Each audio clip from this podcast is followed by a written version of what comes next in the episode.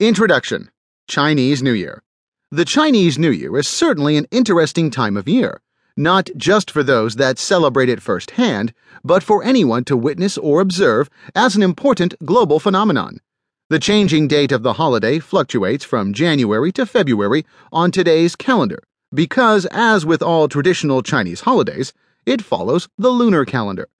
This tradition can be seen throughout parts of Asia and is not limited to just the mainland of China.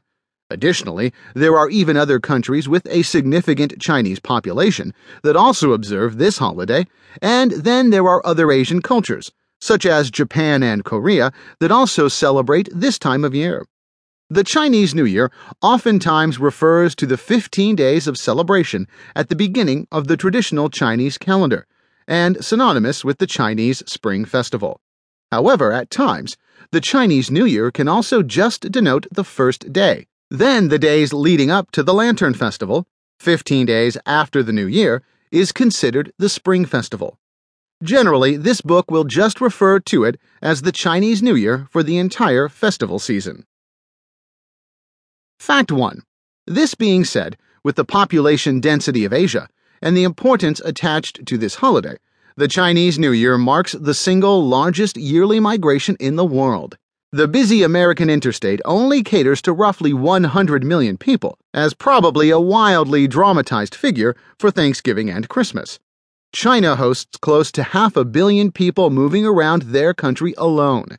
Add the populations of people traveling in Japan, Korea, Singapore, and all the other countries observing this. The recent urbanization of China has seen millions and millions, and millions and millions, uproot their physical homes from rural areas of a small province to put in some of the larger cities, such as Beijing, Shanghai, Guangzhou, etc. But as this is just their physical address, most still consider their birth city, or parents' birth city, as their home around the Chinese New Year. Due to the importance put on family and food at this time, they have to return to their hometown. This means that busy Shanghai streets and Beijing subways empty at this time. Sure, there is huge flux of train passenger traffic, but there is temporary serenity in some of the world's most populated cities. Wouldn't you be interested in seeing New York City or London for a week with a fraction of the usual population? This is a very interesting time to see those cities. Unlike other Chinese holidays, such as the Chinese National Day, which has people flock to areas that have significance to the formation of the Chinese Communist Party, like Beijing and other major cities. This has been going on away from those. Plus, the locals that are still around are very inviting and very active. Just because there are less people doesn't mean there is less to see or less to take part in.